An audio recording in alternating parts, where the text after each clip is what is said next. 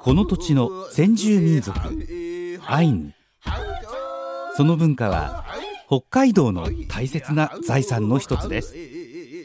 アイヌにもルーツを持つ私がアイヌ文化の伝承復興創造のための活動を行っている方々を各地に訪ねお話を伺います。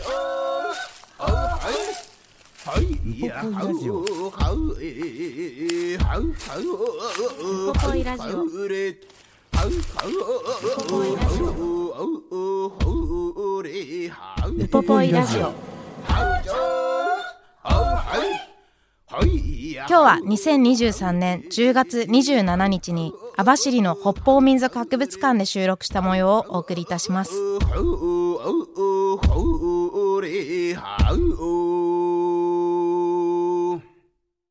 イランカラプテ高山秀樹です。イランカラプテ関根麻也です。先週から網走の取材の様子を聞いていただいています、はい。まあ、網走といえばね北方民族博物館をぜひ見てもらいたいという話なんですけれどもあのエリアって例えば網走監獄があったりもうすぐそこですよね。すぐそこでしょ？でもうちょっとその博物館に近いところにはオホーツク流氷館というのがあって、流氷にまつわる展示物があったりあります。お土産屋さんではあのクリオネのグミ売ってたりとかね。あとはソフトクリームが並んでますよねいつも。食べてました。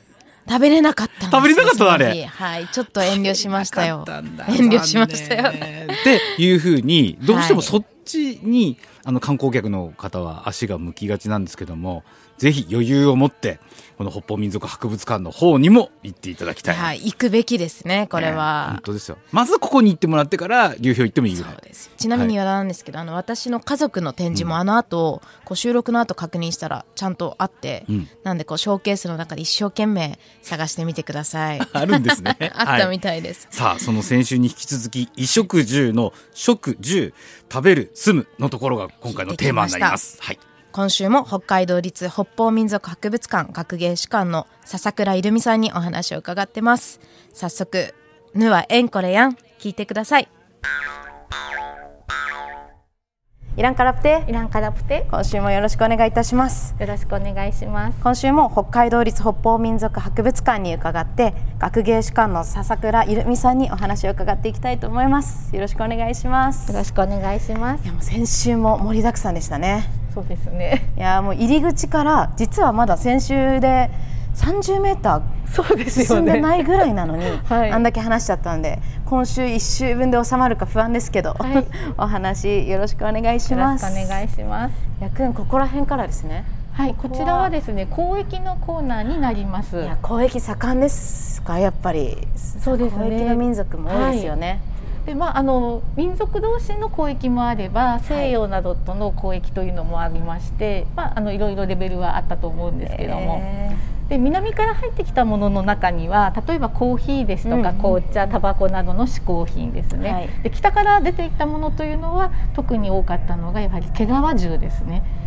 だからやっぱり柔らかいふわふわの毛皮というのがヨーロッパで非常に大事にされていました、じゃあお互いにこうそれがあったからこその文化もたくさんありますよね。そうですね。でまたあの文化への変化というものも、まあ、起きるわけですね。例えばビーズというのがもたらされた結果、うん。今まで使っていた装飾が変わるというようなこともありました、はいはい。例えばライフルが入ってくることによって狩猟の形態が変わったりということですね。コーヒーもやっぱり大きいですよね。大きいですね。で面白いのがやっぱりコーヒーが入った地域と紅茶が入った地域っていうのがもうパタッと分かれていてあ両方入ったとこあんまりないんですよね。だから多分ですねあのサミの方のとこにいいらしたら、はい。コーヒーばっかりじゃなかったですか？うコーヒーだらけでしかも、サーメだったらコーヒーの中に干し肉を入れておくんですよ。あそうなんですか？そうです。でなんかあのトナカイの干し肉ジャーキーを入れといて、ええ。で脂身を常に持ち歩いてるんですけど、こうちょっと行ってコーヒーするかって言ったら夜間の中にコーヒーあの、まあ、ポットだったらポットの中に入ってるんですけど、夜間の場合コーヒーのひいたやつを入れてで干し肉も入れてお湯も入れてでこう沈殿させながらちょっとずつ入れてそこにトナカイの脂身をこうまあなんていうんですかこう溶けさせて、こう油が浮いてるコーヒーみたいなのを1日5回ぐらい飲まされるみたいな、飲まされる。まあでもあ癖はあるんですけど多分、は徐々に徐々に好きになっていける味って感じですね。で嗜好品っていうのは一度知ってしまうとなかなか立ちがたいものがあるので。タバコ、はい、だからそういうもので、まあ、交易っていうのが続いていくことになるのかなというふうに思います。ね、なんでタバコ文化とかも本当に奥深いですよね。ああいうのとかもいろいろ言われてますけどね。何何世紀にはあったとか、はい、こんぐらいではもうタバコをこうなんですか、まあ、長老同士がこう交換し合うのが挨拶だったとか、はい、いっぱいありますけど。やっぱり切り離せないものになってそうですね。ウィルダの人たちでもタバコ用の袋っていうのバッグがあるんですよ。バッグ？はい。結構可愛いんですけれども。やっぱり今今も人によりますけど、はい、こうもともとはすごいこう精神儀礼にも使われるし、うこうそういう煙だったりとか挨拶だったりとかでいろんな役割を持ってますからね。そうですね。でこちらがここがはい食のコーナーになります。食やった。はいで実はですねあんまり北の方って調理方法ないんですよね。はい。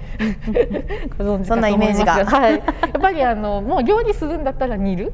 はい。はい、で焼くっていうのはあまりしない、うんうん。でもちろん生のまま食べることによってビタミンを得るってこともありましたし、ただ北の方で大事なのが夏の間にたくさん取って冬に備えるってことですね。はい、ですから保存食を作る技術というのが発達していました。これなんかはイクラを干すためのあの干すためだけなんですね。はい、カゴになっています。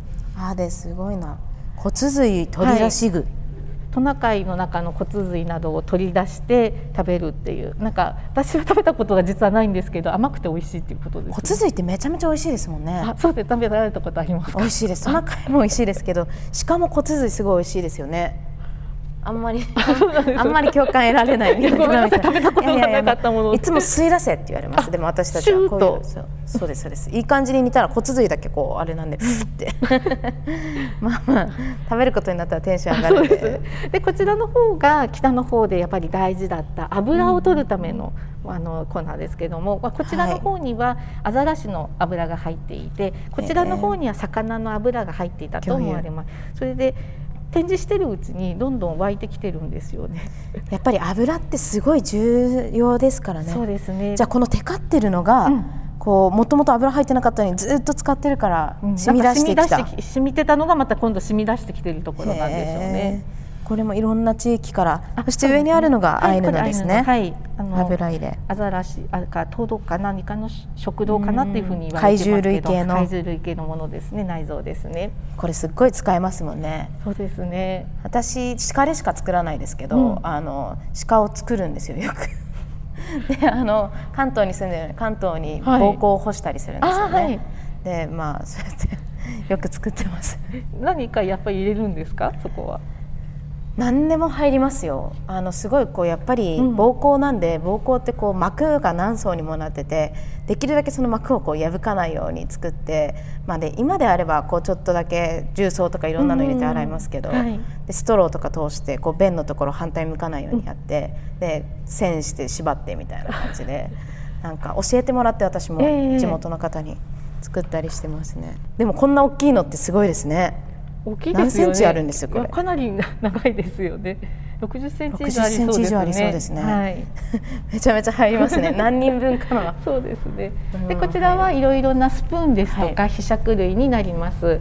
あとですね、あのこちらはあのウイルタのあのなんて言うんでしょうねものですけど例えば熊送りの時のごちそうを作ったりする時に煮こごり料理というのを作るんですね、はい、そういったものを作る時のあのすり鉢といいますかこね鉢とすりこじになりますね。すり鉢なのにすっごいおしゃれですね。あそうですね。周りに、はい、彫刻がされてましてね。それからトナカイを飼う地域でしたらあの乳製品を使って、えー、なんて言うんでしょうねチーズですとかバターを作ることができるんですけれども、はい、かなり脂肪分が高いそうなんですよ。ですから他にまあヤギですとか羊ですとかそういった動物のものも使われたと思います。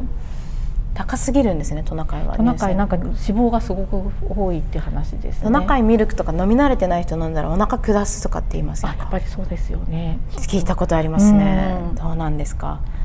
でもやっぱり食生活はこうその北緯というか緯度によって似てる部分がありそうですね。そうですね。見られますね。はい。特にあの女性がこのベリーをたくさん取るなっていうイメージがありますね。ベリーですね。ツルコケモモとか。はい。ガンコウランとかねいろいろあると思いますけどなんかあの sea buckthorn っていうベリー知ってます？いや知らないなんか英語で sea buckthorn って言うんですけど、はい、そのサーメ学校の校長先生結構がたいよくて、ええ、こうなんか強そうなんですけど、はい、いつもシーバックゾーンって言うんですけどそれが私にはシバクゾにばっかり聞こえて 毎回気になるっていうあれがあってでもあれ日本語で何なんだろうとかどこあたりに生えてるオレンジ色の実なんですけどどこなんだろうとか気になってたんです、ね、そのままになってるんです、ね、そうです。まだ調べてないです、はい、ここが住居、はい、のコーナーになります、はい、すごい。はい。あのよくイヌイトエスキモーの人たちはこういったあの雪のブロックを螺旋状に積む家っていうのをご覧になったこと、鎌倉のようなあると思うんですがこちらの方の住居っていうのがあのエスキモイヌイトの人たちがどこでも作ってるわけではなくて、はい、アラスカのエスキモーの人たちは実はこういった縦穴住居に冬暮らしていました。掘り出してから。はい。でまあ、少し説明しますと入り口のところには川がかかっていましてそちらを開けて一度下に降りてで地下の通路をずっと通りましてどうぞお進みください、はい、そうしますと主室に穴が開いてましてここから出入りをします。あ本当だ。でなぜこういう一回地下を通ってから家に入るんです、ね、そういうことです。でここにあの部屋にそのままドアがあって開けてしまうと暖かい空気が逃げてしまうので、うんうんここに暖かい空気を主室に溜めるために一度下を通るという形になっています。すね、そしてすごい骨ですか？そうなんです。だからこちらのあの家も一番初めにあったあの仮面と同じように流木を使ってるんですけども、まあ、足りないところはクジラの骨などを使って柱にしています。柱に骨を使うってすごいですね。はい、で土をかぶせて、まあ、雪は降ってきますよね。そうすると非常に断熱性のある家になるわけです。天然のこうなんて言うんでしたっけ？天然の断熱材みたいなね。はい、土で作っちゃうんですね。であの窓があるんですがそこに貼ってあるのが蝶ですね。あれですか、はい、上の窓に、はい、でもあれ雨よけにもなって。あの窓あえーと、あまり大きくすると、はい、北極熊が入ってくるのでほどほどにしておくんですよね。へえそっかそういう危険もあるんですね、はい、北極熊ってヒグマよりも結構こう荒いって言いますもんね、ね、大きいし、はい、でこの家をじゃあ何で温めてるかというと薪とかのない地域ですよね。ないです。はい。ですからアザラシの油なんですよ。油を、はい、油にあの燃料にしてそれであそこのあの一番奥にある半円形の石が、はい、石ランプと呼ばれるものなんですがそこにあの苔で芯を作りまして火をつけるとアザラシの油が溶けてそれで明かりと暖房になるっていうことで。なんか今ここで泊まれますみたいなのやったら何十万でも泊まる人いそうです、ね、そうですね本当ですね。本当に贅沢だと思います、ただこれは冬の家なんですね、はい、夏になるとこの土の中の水分が溶けてきますよね、うん、そうするとぐちゃぐちゃになって住めなくなるので今度夏はテントの生活になります、はい、はい、見るやつですね、うん、こちらにも模型がありますね、はい、ねへえすごい工夫ですね。でやっぱり毛皮で温めて。はい。毛皮がまあお布団になってますね。北極熊が入ってくるってすごいですね。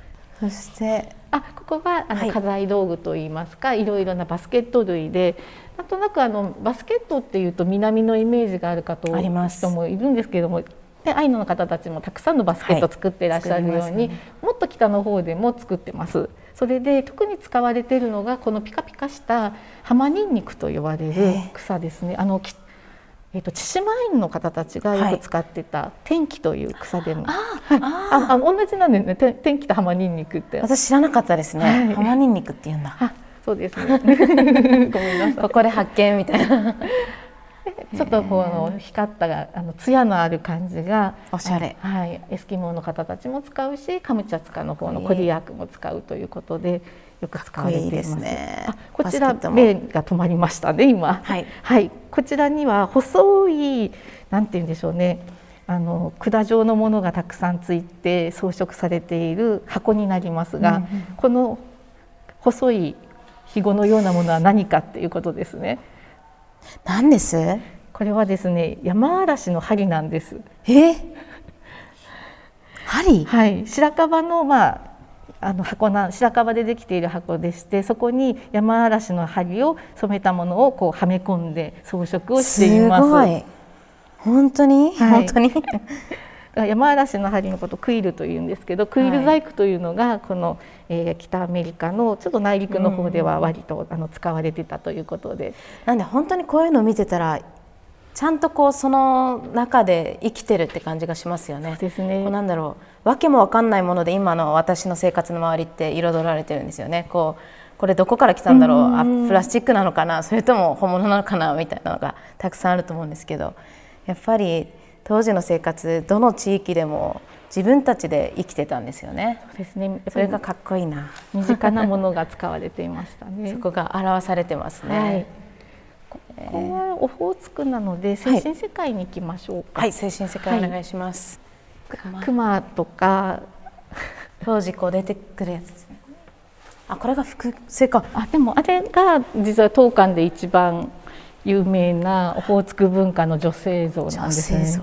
これマッコウクジラの歯なんですよ。へえ。だから歯をこうね彫刻するっていうのすごく難しいと思うんですが。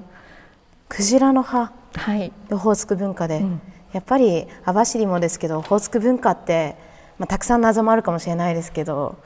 興味あります。そうですよね。そうでもここにいたら私長そうですね。うん。え えー、面白いな。あれここもはいオホーツクの土器になります。はい、いやでなんか気づきません？この土器ってよその博物館にあるものと違うっていう部分が。色ですか？何ですか？割れてないんです。本当だ。あ、これ本物なんですね。もちろん本物です。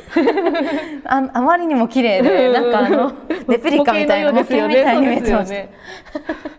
これ全部。はい。本物にこう出土したものなんですね。出土したものなんですが、オホーツクの人たちってお墓にまあ埋葬するときに土器を一緒に埋めるっていうのがあったので、はい、おそらくこの辺りのものはお墓から出土したものですね。なんでこんなに綺麗に残ってるんですか？土壌？わかんないですね。へえすごい。オホーツク文化期か。よく言われます。私が苦手な質問です。オホーツク文化期ってどんぐらいのに関わってるんですか？オホーツク文化期の方がささあのからこう来てるものだとか。そこあたり関根さんどう思ってますか？とかよく言われますよねあんまり盛り上げないですよでもみんな。すっごい好きなんですよね。質問されますよ。いや精神世界ですね。いやもうなんか異世界に来た感じがする、はい、異世界転生物語がここで起こってますよ。であの、はい、もちろん関根さんはご存知だと思うんですけど私がここの博物館に来るいろいろな方にこれは何かということを尋ねると、はい、99%わかるんですよ。これは。これはでそれが私にはすごく不思議でどうして皆さん知ってるのかなっていう。なんでなんですか？トーテンポールですね、はい、すごい大きい。これも一枚板で作られたものなんですね、はい、あの開館の時にこの柱に合わせて作っていただいたんですね。あそうはい、で、まあ、トーテンポールはいろいろなあの種類のものがあるんですけどあの独立して立っているものですとか例えばこのように家の柱になるものですとか、はい、お墓になるものとかあります。で上から和紙熊シャチ。シャチか、はい、これは逆さま向いていてここが背びれですね。でここから塩を吐く。私カジキかなと思ってでも カジキじゃないよなとか思って、はい、絶対違うでした。で一番下が狼の顔をした海の化け物ということになっています。ちなみになんですけど狼ってどんな感じですか？すごいこう崇められるこうタイプ？それともこうちょっと悪者気質もある感じで語られるんですかね、ね、それがちょっと面白かったのが、はい、とノルウェーとかだったら狼は超悪者だみたいなこと言って。こう熊は自分たちの先祖でもあるし熊送りの儀式とかもすごいこう丁寧にする、でこう作法を間違えたらダメだっていう言葉とか文献とかたくさん残ってるのに、はい、狼は毒矢で殺していいんだとかなんか。でもアイヌにとっては狼はこう良きパートナーにもなり得るし、うん、こう迷ったら道を教えてくれたりとか、うん、こ良き隣人っていう感覚がある気がして、ここではあのなんですかね。なんで一番下に狼だったんで、はあのやはりどちらかというとあのいいイメージだと思います。うん、っていうのはクランの名前というか、まあなんでしょうえっ、ー、とグループのあの象徴になってたりすることがありますので、はい、そっかそっか。はい、えー、でも迫力がすごい大きいですね。何メーター？四メートル五十ぐらいあります。はい。すごいですねギリギリでしたね 天井までギリギリですはい撮ろうと思って写真撮ろうと思ったらここら辺までもう2メーター距離ぐらいまで近づかないとダメですねえーこれが迎え入れてくれて、はいこの世界に入っていくんですね。はい、それであの例えば熊送りのことですとか、はいで熊送りはもちろんアイヌの儀式としては非常にあの有名になってますけれども北方の諸民族は大きかったり小さかったりはするんですけども、まあ、儀式がいろんな儀式があります。それこそウポポイとかにもあのカラフトアイヌの熊送りのすごいこう立派な展示ができましたよね。ここの熊をあのモデルにされてるんです。実はそうなんですか？はいちょっと あここには今展示してないですけれども、はい、へえ、そうだったんだ。はい、こちらの熊を連携してですねはい、あの ちょうど飾りをつけた形で、あのいた熊のでそれを貸し出ししまして、はいあちらでその飾りを復元したっていうことなんですね。はい。へえ。他にあれシャマンだ。あ、そうですね。あの。まあ、北の方ですとシャマニズムという特別な霊能力者が、まあ、あの予言をしたりそれから病気治療をしたりということと、はい。それから全てのものに神様がいるというアニミズムという、まあ、2つのことが割と主になっていますが今ご覧になっているのは、えーシャマニズムの方の映像で病気治療をしているところです。で北の方のシャマンというのは必ず太鼓を持ってまして太鼓を持ちながら、まあ、打ち鳴らして、まあ、霊と行進をするというような形ですね。なんかドラムって本当言いますもんね。ドラムって本当に生半可に言葉に出しちゃいけないぐらいの地域もありますよね。楽器っていうふうに思われる方もいるんですけどやっぱりなんか私の中では楽器ではないですね。太鼓だけはなんか中途半端に触れちゃダメな気がしますそうよね。ですね。おすすめはありますか？なんかですね。はい例えばですね、こちらウイルタの木偶ですね。で木の偶像なんですけれども、あのウイルタのこういうものを作っていいっていうのはやっぱりシャマンだけなんですよね。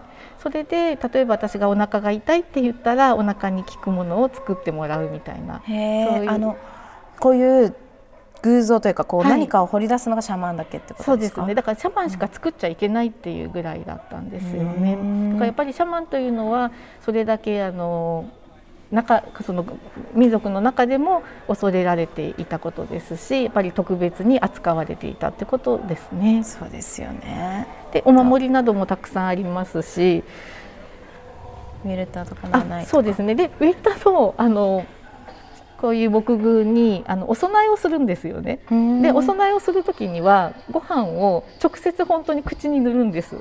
ですから例えばこちらのこれはコリヤークという民族のものなんですけど、はいこちらも直接口にご飯をつけてましてだからなんかちょっと離れてる地域なんだけれどもそういうところで共通があるなっていう感じです、そうですね。面白い精神世界。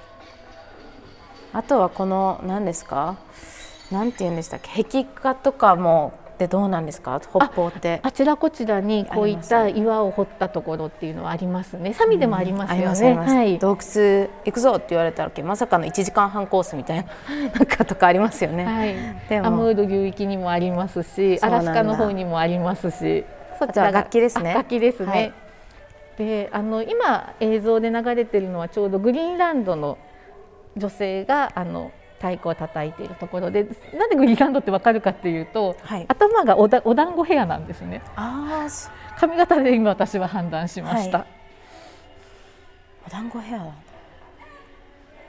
れも太鼓。太鼓叩きながら、でもこれはあのシャマンではなくて、あのが本当の楽器として歌ってます。でこれは歌合戦なんですけれども実はこれは争い事を歌合戦で解消しようっていうそういう場面なので、はい実はすごく険悪なんですよね今状況としては。今とは争いの決め方がこう勝敗のつけ方が全然違います,、はい、今これは歌ってまあ歌いまかすみたいな感じですよね。うんうんラップバトルですね。あそういうんですねはい。わかんないです。ディベートですかね。かと。はいあのその時はコリアークの方かな、はいが国連の会合で、まあいろいろ来てる政府に向かって、同じことをやってましたね。はい。壇上から言葉で。この映像。むっくりだ。もうケットなんです。西シベリアうん。のだからここまで似てるんですよね。あの違う地域でも竹製のものってあるんですかね。あでもこれはカラフトのものかな。今展示しているものはですね。はい。とかあとはやっぱりこう金属製のはい。抗菌楽器があったりとか、今抗菌の世界大会とかみたいなのありますもんね。ありますよね。はい。あとは弦楽器も。うん、あ、そうですね。はい。トンコリですね。こちらは。トンコリ。はい。トンコリもあれですよね。あの今でこそ北海道もですし関東でもトンコリのこう勉強会があったりしますけど、もともとはやっぱり北海道よりも北、まあ、カラフトアイヌが主にこう使ってた楽器ですもんね。そうですね。確認事項みたいなですけど。だからこちらの博物館ができた頃は、トンコリの演奏を聞くなんていう機会ほとんどなかったですよね。演奏する方も少なくて、でこちらに展示してあるのは先ほどお話しした、えー、カラフトからあの、はい、ところの方に移住されて来られた方のご主人の方秋田出身だったんですけど、はい、があの義理のお母さんから習ってこう復元したっていうものなんですね。でもこのタイプのもの結構広がってると思います今はい。よく見る形ですよね。そうですね。とあとあのあそこに絵を描くっていうんですかね、はい、模様を描くとこですね。でもやっぱりいろんな弦楽器があるんですね。そうですね。はい。太鼓と一緒になったようなものがあったり、うん、面白い。太鼓は怖いな。太鼓ってちょっと怖いですよね。なんかやっぱりあの世とこの世をつなぐとかシャマンでこういろんなところをこうこう旅するじゃないですけどみたいなことにもなってますもんね。だからそのシャマンの音を聞いた時にドンドンっていう太鼓の音と一緒に金属のカシャンカシャンって音が聞こえると思うんですけどあのカシャンカシャンっていう金属がシャマンを守るっていうふうに言ってられてますね。そうそういう意味があったんですね。はい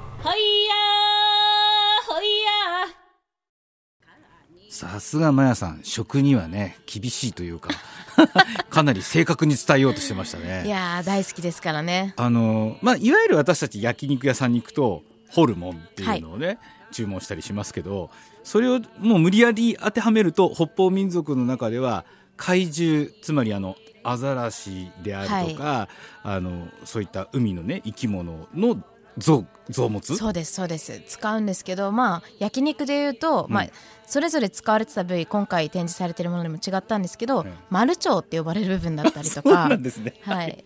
なんかそこあたりも使ってましたしあとはまあ膀胱の部分も使ってる展示もありましたし、いろんなのあるんですけどやっぱりこう、人間が生きるってそういうことだなとか思いますよね、はい、いろんなものをいただいて今成り立ってるので私最近好きな話がクジラの骨で住居を作ってるって話あったじゃないですか。住居の柱を作ってるって展示でもあったんですけど、あのクジラって亡くなった後死んだ後死骸だけで、その後100年コロニーこう生態系ができるっていうんですよね。うんなのでこう死んだ後にこう今だったら仮装してこう送り返すっていうのが主流になってますけどでも亡くなったその死骸でたくさんのものが循環して生きていっててで骨をこうさらに使ってる民族とかいろんな人たちがいる。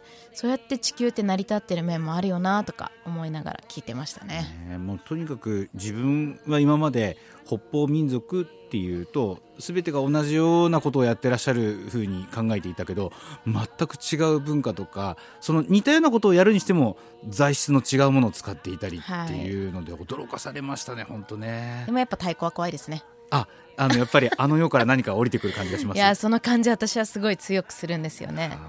であの熊送りの儀式も、まあ、愛の場合イオマンテですけど、はい。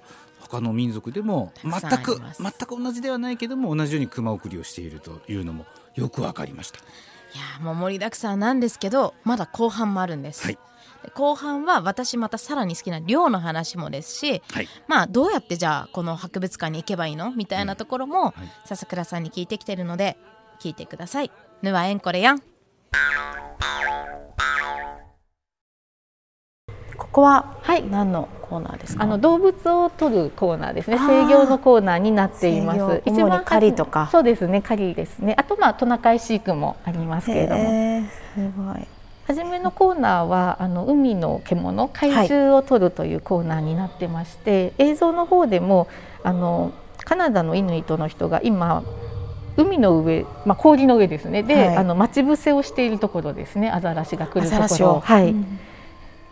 でアザラシは哺乳類なので息をしに上がってこなきゃなりませんので、はい、まあ、氷の下の空気だまりのようなところに来るわけですけどもそこをあの犬の嗅覚を使いましてこの辺に来るっていうのを、まあ、決めましてで今ここでじっと待つっていうところですね。出てきた瞬間に森か何からやるんですか？出てこないんです。気配だけで。そっかこう空気だまりに吸いに来るんです、ね、はい、かなっていうのを、まあ、察してっていうんでしょうかね。見えないんですけども。へえすごい。仕掛けみたいなもんですかねこれは。はいあのこれがまあ、仕掛けと言いますか来たらあのえー、繊維が動くので来たなっていうのが分かるっていうだけの仕掛けですね。でそれを、えー、感じ、まあ、感知してですね。森で。森で。そうすると柄の部分が外れて体に森とそれから森にあの先から伸びているロープがつながっています離れるタイプの森ですね。そうですね。離島森っていうものですね。私素潜り好きで森結構するんですよ、はい、そうですか。で もこんな大きいのは絶対取れないですね、えー、でも森の文化ってやっぱりこう海と関わってる民族だったら広がってますか、うん、そうですね。今そこの同じような形で、はい、あのこちらからアイヌの二股森になりますけれどもこれも離れるタイプですよね。これ離れるタイプ、はい、でっか。でっか。これ何メーターぐらいあるんですかね？すごい。この間測って 何メートルだったかな？今ちょっと4メーター弱ぐらいはあります。4メートルあるかもしれないです、はい、へえすごい。で二股になってる森なんですか？そうなんです。だから2つあの森先がついていますね。えーと、こちらの二股の森は網走のものとされていまして、えーと、世界に、まあ、完全な形ではここにしか残っていないというふうに思われております。である意味こう泳がせるよみたいな感じで使うんですかね。どちらかというともうちょっとなんなんでしょうねないるところに向かってこうな伸ばすっていう感じでしょうかね。これ実際にじゃあ使われてたもの？これ使われてたもののようです。古いんだ。はい。1924年。ちょうどちょうど100年前ですね。100年前の森？はい。すごい。こんな貴重なものが。で、あの上の方に袋がぶら下がってますけれども、はい、あそこにまあロープの残りが入ってまして少しあの浮きのようなものもついてるんですね、ですから潜っても浮いてくるっていうことですよね。これは主に何を取るのに使われてた、私はアザラシだと思ってたんですけどね、はい、やっぱりこうやって見たら生きていく知恵とかすべって人間ですね。そうですね。まあとにかく効率よく取ってっていう感じでしょうねそして気になるのが浮き袋がアザラシなんですはい、浮き袋がアザラシで結局これをロープの先に結びつけておくわけですね、はい、そうするとクジラや何かって森を刺してもすぐ死なないのでしばらく泳がしておくわけですよ、はいはい、でもそのクジラは潜ろうとしてもこの浮きのせいで潜れなくてだんだん弱っていくのでそこを再度取りに行くっていう形ですね。もう持久戦のタイプのやつですね。そうですね。へえ二股森かっこいい。初めて見ました。ある噂は聞いてました。あある噂は。へえヤジこの、はい、やっぱり返しもちゃんとついててこんなに刺されたくないですね。刺されたくないです。痛いですよ。アザラシか。生きてくすべですね。全部。でこちらにも。はいこちらはですねあの水鳥を取るための道具になっています。罠罠じゃないや。はい、これあの玉がたくさんついているものをくるくるっと投げてそれを絡めて取るってものですね。すごいこれもスキーもルアーとかフライもあるんですね。はい、であちらもあの鳥を取るための道具でだからあの広がっているのでどこか引っかかるような感じになっていますね。どうなんですかね。ぶれないんですかね。矢がこう三本そのためにあるのがあちらの逃走機という道具なんですね。はい、でてこの原理を使って投げるんですよ。ただ持って投げるんではなくてあの板のところに引っ掛けてからこう投げるんですね。そうすると威力とそそれからあの命中率が上がるっていうことなんです。あのアトラトルとか呼ばれる道具になるんですけども。そういうこと、はい、あれじゃないんですね。矢とかじゃなく、はい、あれを用いててこの原理で。くるんって回すことでこうやって。矢が飛んでいくんですね、はい、すごいよく思いつきますよねこういうの、ね、今みたいにネットがない時代ですからね、うん、ネットでどうやって撮るんだろうとかじゃなく皆さんのこう先祖から伝わる、はい、やはりあの北の海とか川ですと魚がたくさん取れますので。そうですね。魚がたくさん取れるっていうとこの後ろの犬ぞりが非常に重要でして、はい、犬ぞりの、まあ、ドッグフードが魚なんですね、うんうん、ですから魚がたくさん取れる地域じゃないと犬を養えないわけですよ、はい、ですから犬ぞりを飼うためには魚を取らなきゃいけないっていうそういうことですね。へそっか犬と生きる民族も多いですからね。はいこちらがトナカイゾリです。トナカイゾリ、はい、コリアークとか。はい、コリアーク、えー、酸味、それからこちらがウイルタになります。で、例えばコリアークのえー、このソリはですね白樺の木でできているんですが、うん、ここのあの支柱を入れるところがぴったり合わないようにできわざと緩くしてあるんですね、はい、こうすることによってガタガタのところを行っても壊れないようになってるんです、ね、ちょっと密集みたいな。あそうです。はい。そういうようなあの工夫がされています。じゃあ腰痛くならないんですね。ずっと乗ってても。痛くはなりそうだけど。何人ぐらい乗れるんですかね？うん、あそでもそんなに人だけではなくてあと荷物を運んだりですね。でやはりあのテントなどを運ぶためにはあのソリで運ぶっていうあの重いですよねテント時とか。冬を生きる術ですねやっぱり。冬というかこうその地域で生きていく術が、うん、こちらがあのああ机上のトナカイ乗る、はい、あその前にアイヌのそうです、ね、アイがあった。なんですけども、まあ、北の方で私がまあどれであのなんでしょう狩猟されるのが嫌かなっていう話で言うと、はい、あちらのあのお肉の中にクジラのひげを入れておいてお肉を食べたら胃の中でそのクジラのひげがパンと破裂するっていう。え？罠みたいな感じそうですね罠みたいですねあれだ狼罠みたいな。はいあの上のですね。あれが一番嫌かなと思います。あれ嫌ですね。はい。弾力性のあるクジラひげを畳んで凍らせ肉や脂肪で包み狼の通り道に置く。で狼が食べるとまっすぐな形に戻り両端で胃や他の内臓を傷つける。それで倒れちゃうってことですか、はい、内側から。残残酷とか言っちゃダメだな。でもなんかまあでも効率は、うん、いいんだろうな。でもトナカイってやっぱり生きる民族は狼ってすごい脅威ですからね、脅威だって言ってますね。もう本当にあの本当にあとたくさん取られてしまうっていう話で。頭いいですからねきっと、へえ。本当ですねなんかいきなり私がどれで一番殺されるのが嫌かっていうと え？みたいな。私は何だろうな。とかでも毒矢も嫌ですね。うん、うん、そうですね。の毒矢も嫌ですよ。はい、でも本当にそうやって生きてきたのが人間ですからね。うん、こうでこうトナカイに乗る。はいトナカイに乗る民族。まあこれはトナカイゴケ、まあ、地類を食べていますけれども、非常に成長が遅いですよねですから、まあ、移動しているわけなんですけれども、そうこういうのをこうやってトナカイ一頭一頭にサーメの人たちがこう耳に自分のマークをつけるじゃないですか、はい、それの練習とかをやたらとさせるキャンプなんですよ。やりましたか？そしたら練習、はい、練習しましたたくさん。でなんかいいなって思ったのが小学生でも年齢関係なくみんな一本はちゃんとナイフを持っててで、ね、こう自分たちで全部やるんで、いつもみんな手切るんですけどでもそうやってこうしていくんだなみたいな。でトナカイを飼育しているのはユーラシア側だけなんですね。うん新大陸の方では、まあ、あの飼育しようと試みたこともあったんですけども、はい、あの今飼育っていうのはないっていうことですね。あとなんかエルクとムースの呼び方も全然違ったりするんですよね。あこれですね。そうですね。だから投げ縄もトナカイの皮で作る時はトナカイの皮が弱いので編まなきゃならないんですね。はい、けどアザラシの皮だと丈夫なので切りっぱなしでいいんですよ。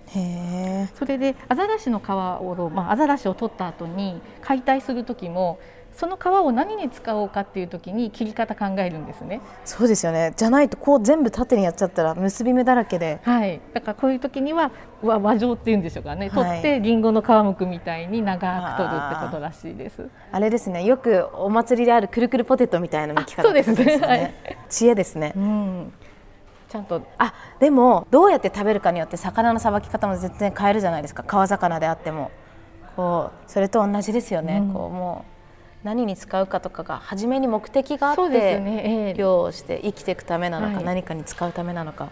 とりあえず取っとくとかではないってことですね。違いますよね、えー、そこがやっぱり私すごい今の時代大事だなって思うことですね。こう目的があってする動作とか選択がすごい減っちゃうぐらい便利なので難しいですよね。あとは漢字とかそうですね。はい、雪上歩行雪上歩行具になります。えあいみのチンルとかしか知らないです私。片片片雪用とかや雪用とか。うん、こちらの方は、えー、あのあざえっ、ー、とすみません。えっ、ー、と皮をですねあの生の皮を編んでこう貼ってるので、これで雪の上でもこう沈まないで歩くことができます。でそちらの方にあるのが雪眼鏡ですね。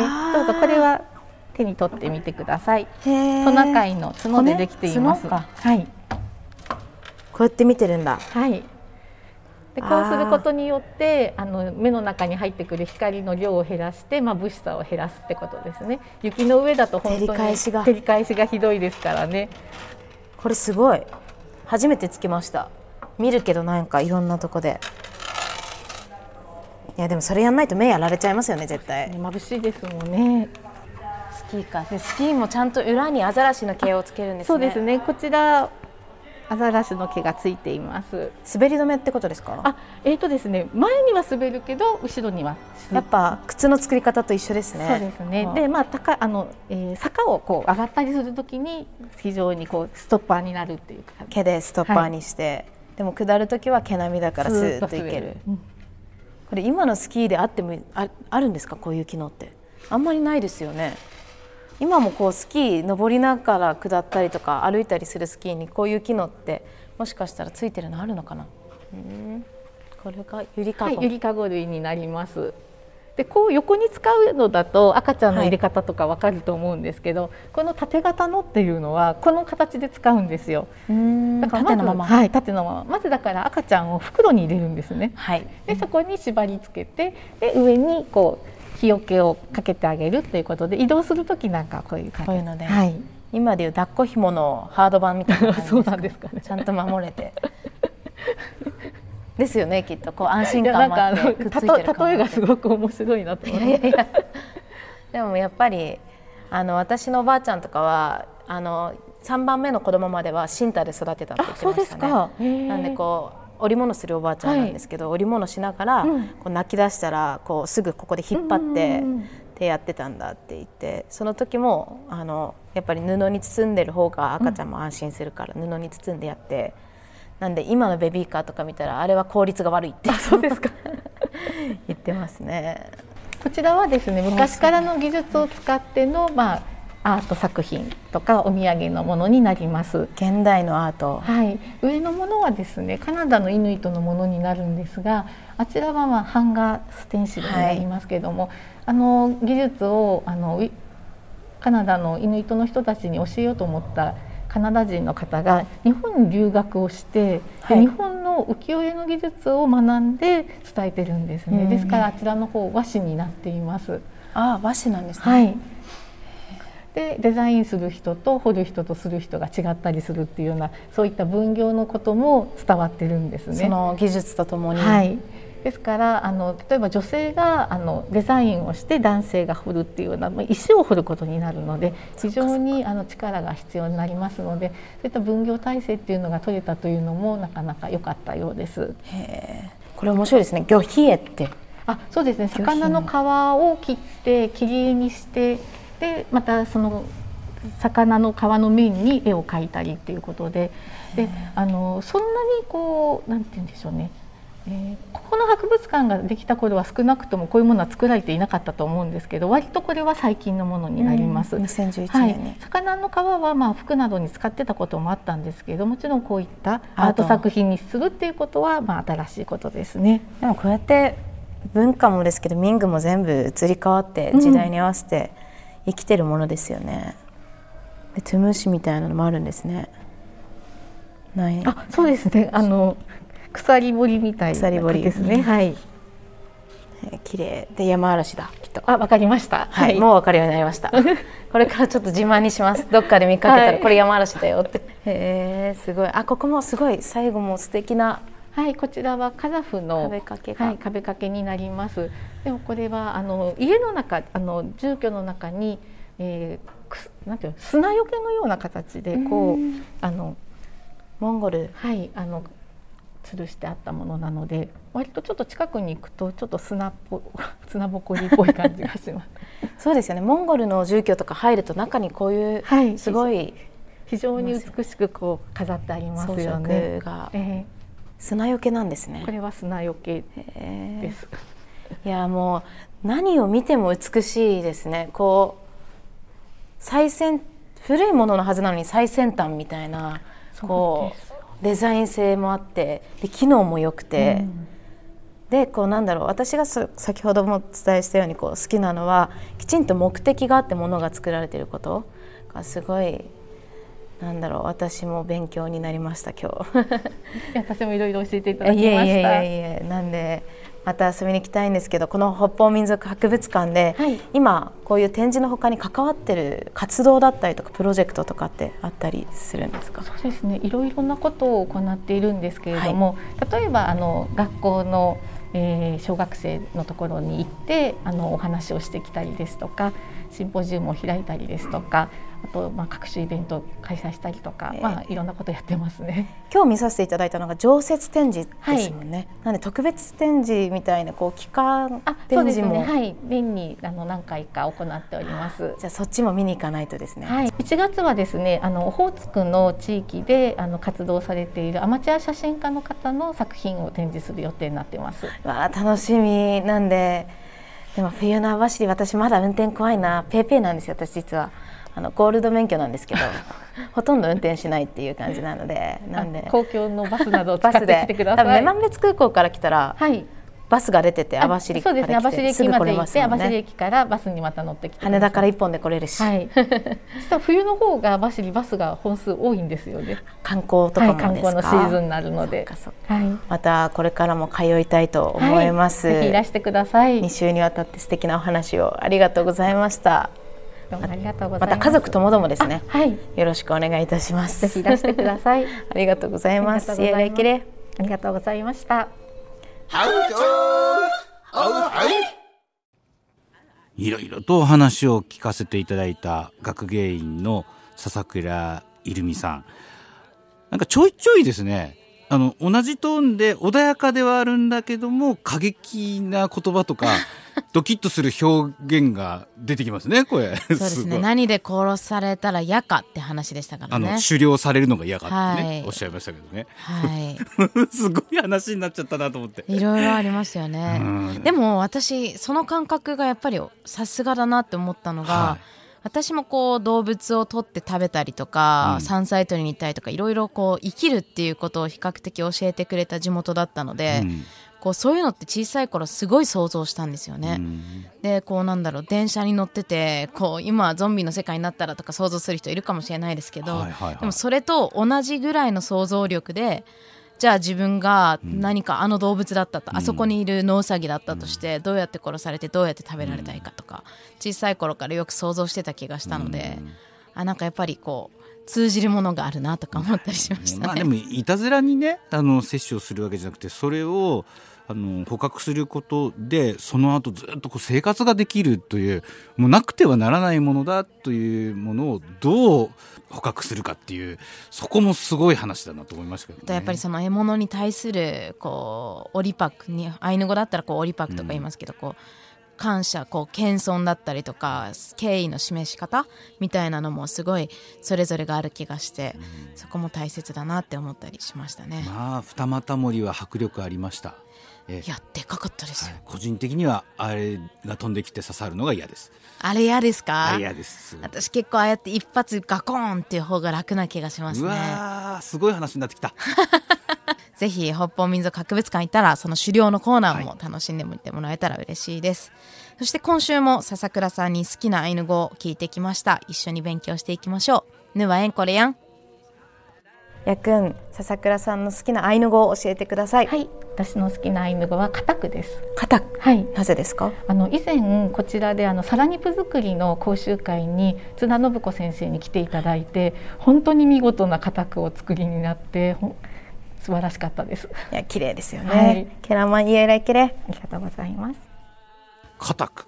カタクです。ピリカカタクの K が最後がこうサッカーみたいなこう奥で止める K の音なので固く固く固く固く固くピリカピリカ。ちなみに、はい、あのこの糸玉って言葉なんですけど、うん、私が今やってる会社の名前も固くって言うんですよ同じ理由でこう、まあ、糸玉で、はい、おばあちゃんがずっとこう紡いできてでもすっごい手間暇かかるんですけど、うん、それであんだけ素敵な丈夫な糸ができてこういろんな人の力を借りて紡いでいく。そんな感じでこう大きな糸玉にしていくのに一応固くっていう会社をやったりしてます。お母様はいろいろなこう工芸品を世に送り出してマヤさんはおしゃべりを送り出して それがこう糸のように合わさるから固く。そうですね。こういろいろ合わさってほしいですよ、はい、とか 頑張っていきます。固くです。覚えてみてください。いやー2週間にわたって北方民族博物館の魅力を言葉だけで、はい、お伝えしたということになりましたけども。ねそうなんですよ。だから実際本当に行って網走に行った時には立ち寄っていただいて、はい、中に入っていただければすごいことがよくわかりますし、ね、あの一般の入館料というのが550円、はい、で高校生大学生が200円。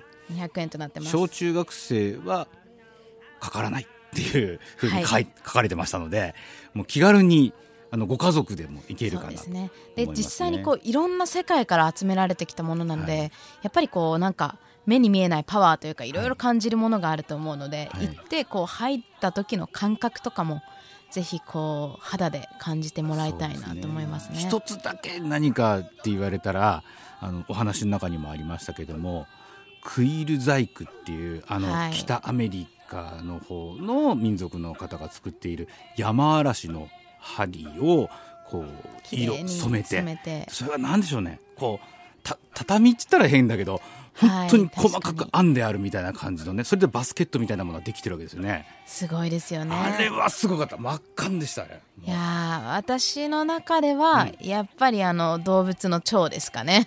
食べる方 はい。切る方？ああの食食べる方の。食べる方の。はい。だからマルチョウですね。はい、あやっぱり良かったなって思います、ね、無理やり例えるとマルチョウいや見に行ってそれぞれのお気に入りができると思いますね、はい、で多分皆さん行くとまあ学芸員の笹倉さんもいらっしゃいますけども、はい、なかなかこうマンツーマンでね解説ってわけにはいかないので、ね、もしよかったら今回のこの放送のポッドキャストを聞きながら、はい、あるいは行く前に聞いていただいてからこの北方民族博物館行っていただくと。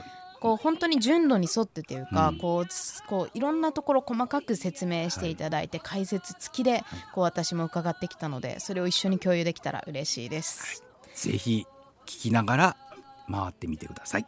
そして来週は民族共生象徴空間ウポポイに伺って職員の高橋志保子さんにお話を伺ってきました。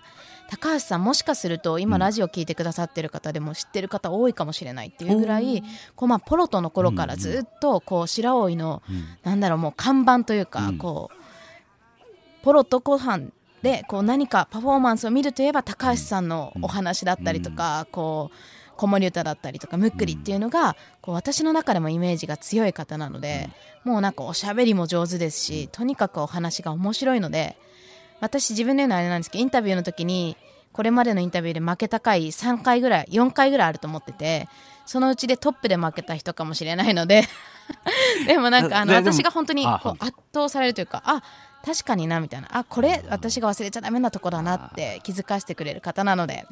来週は圧倒されているところを 聞いていただいて笑いが絶えないんじゃないかなと思います。いやもう聞くだけでみんな笑顔になれると思うので、はい、ぜひ聞いてみてくださいやくん、すうぬからんろ。また来週。